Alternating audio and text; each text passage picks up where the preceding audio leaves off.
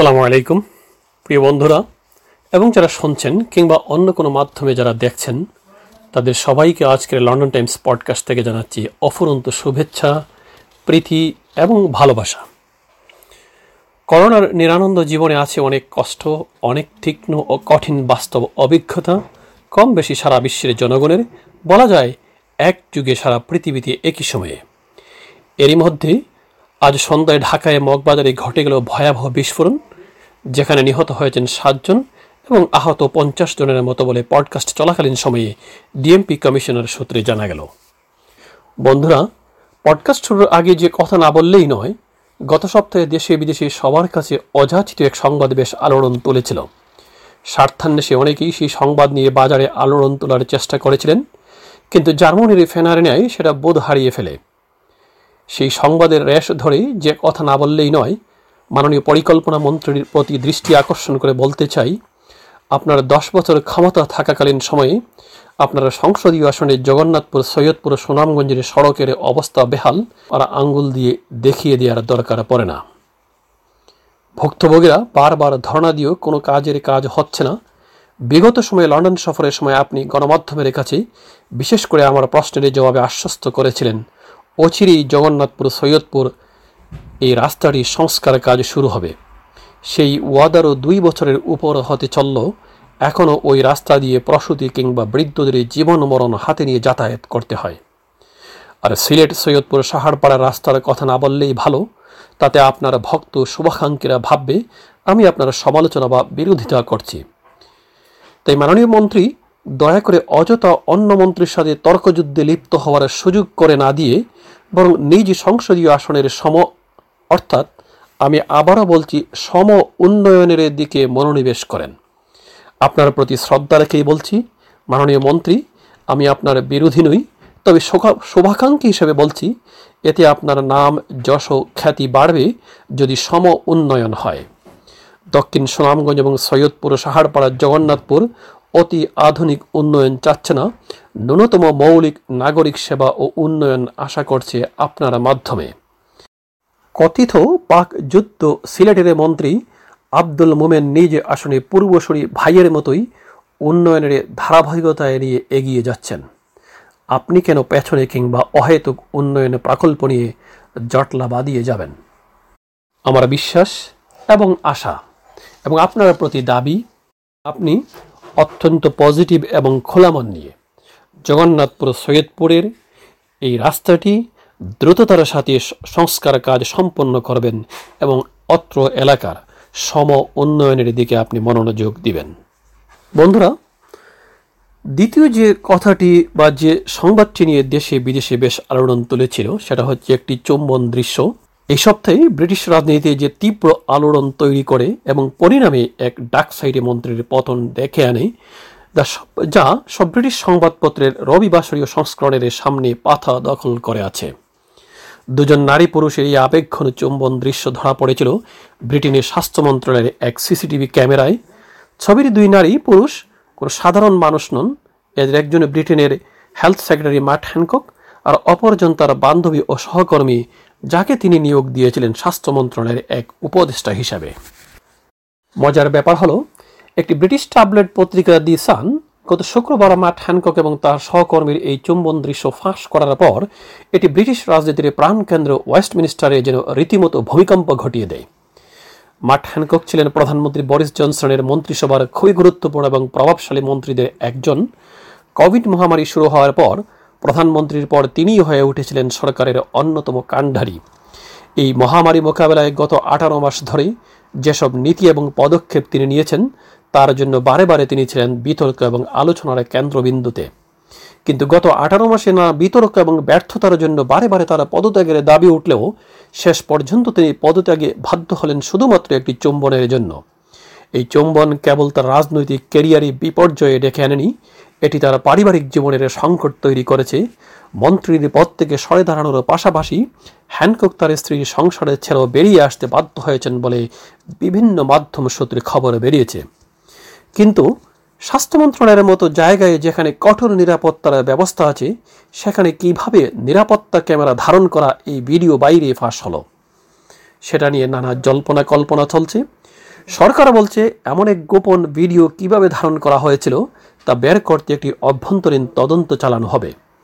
উত্তর আয়ারল্যান্ড বিষয়ক মন্ত্রী ব্রান্ডন লুইস নিশ্চিত করেছেন যে কীভাবে হ্যানককের অফিসে ক্যামেরা লুকিয়ে রাখা হয়েছিল এবং কীভাবে তা ফাঁস করা হলো স্বাস্থ্য বিভাগ তা তদন্ত করে দেখবে।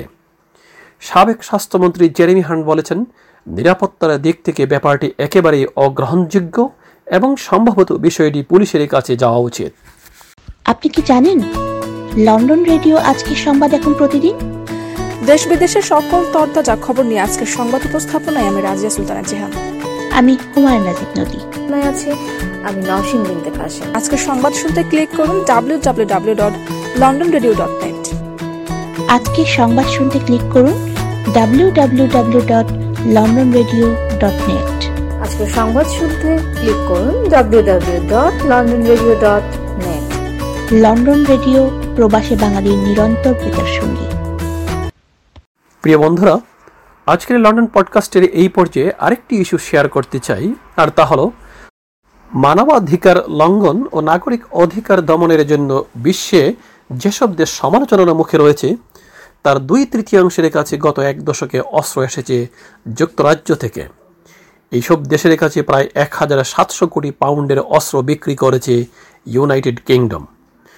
রোববার ব্রিটিশ সংবাদ মাধ্যম গার্ডিয়ানের এক প্রতিবেদনে এই তথ্য জানানো হয়েছে। এতে বলা হয়েছে, মৌলিক মানবাধিকার ও জনগণের রাজনৈতিক অধিকার খর্ব করা হয়। এমন তিপ্পান্নটি দেশের তালিকা করেছে যুক্তরাষ্ট্র সরকারের অর্থায়নে পরিচালিত মানবাধিকার সংস্থা ফ্রিডম হাউস। ওই তালিকায় থাকা উনচল্লিশটি দেশের কাছে যুক্তরাজ্য সরকারের অনুমোদন দেয়া অস্ত্র ও সামরিক সরঞ্জাম বিক্রি হয়েছে। এইসব দেশের তালিকায় লিবিয়া, সৌদি আরব ও তুরস্কের নাম রয়েছে। এদিকে লন্ডন ভিত্তিক বেসরকারি সংগঠন ক্যাম্পেইন এগেনস্ট আর্মস ট্রেডের বা সিএএটির পর্যালোচনায় যে তথ্য বা বক্তব্যটি উঠে এসেছে, সেটা হলো যুক্তরাজ্যের পররাষ্ট্র দপ্তর মানবাধিকার পরিস্থিতি নিয়ে উদ্বেগ জানিয়ে যেসব দেশের তালিকা করেছে, সেগুলোর অধিকাংশ দেশের কাছেও অস্ত্র বিক্রি করেছে তারা। দমনমূলক শাসন ব্যবস্থা বিদ্যমান, এমন ত্রিশটি দেশের তালিকা করে ইউনাইটেড কিংডম। সিএ এইটির তথ্যমতে গত এক দশকে এই তালিকায় থাকা একুশটি দেশের কাছে অস্ত্র বিক্রি করেছে বিভিন্ন ব্রিটিশ কোম্পানি। বিক্রি করা হয়েছে এক হাজার একশো আশি কোটি পাউন্ডের অস্ত্র সামরিক সরঞ্জাম। সরকারের আন্তর্জাতিক বাণিজ্য বিভাগ বলছে, মিশর Bahrain, Qatar, Saudi Arab, Thailand, তুরস্ক সহ নয়টি দেশে যুক্তরাজ্য থেকে রপ্তানি হওয়া অস্ত্র ও সামরিক সরঞ্জামের প্রধান ক্রেতা।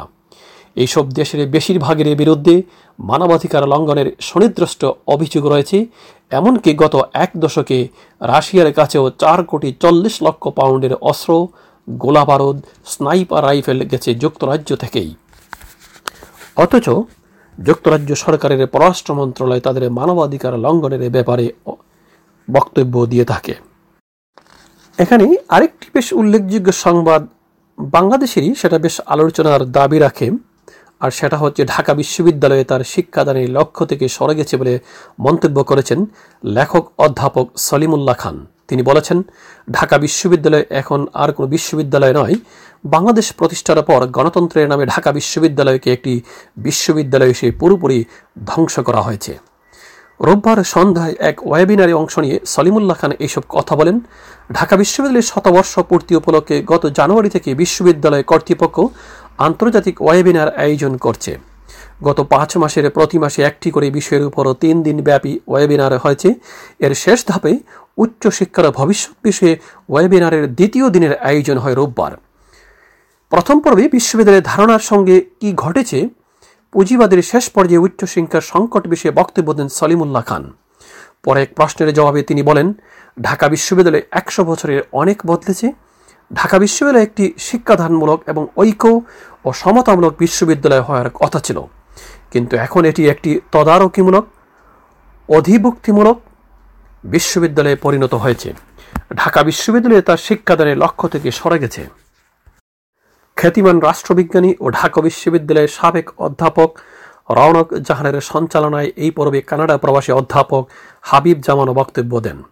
রাজধানীর সেন্ট্রাল উইমেন্স বিশ্ববিদ্যালয়ের উপাচার্য ও ঢাকা বিশ্ববিদ্যালয়ের সাবেক অধ্যাপক পারবিন হাসানের সঞ্চালনায় ওয়েবিনারের দ্বিতীয় পর্বে বক্তব্য দেন ঢাকা বিশ্ববিদ্যালয়ের গণযোগাযোগ ও সাংবাদিকতা বিভাগের শিক্ষক এস এম শামীম রেদা শান্তি ও সংঘর্ষ অধ্যয়ন বিভাগের শিক্ষক মোহাম্মদ তৌহিদুল ইসলাম এবং আন্তর্জাতিক সম্পর্কের শিক্ষক নিলয় রঞ্জন বিশ্বাস।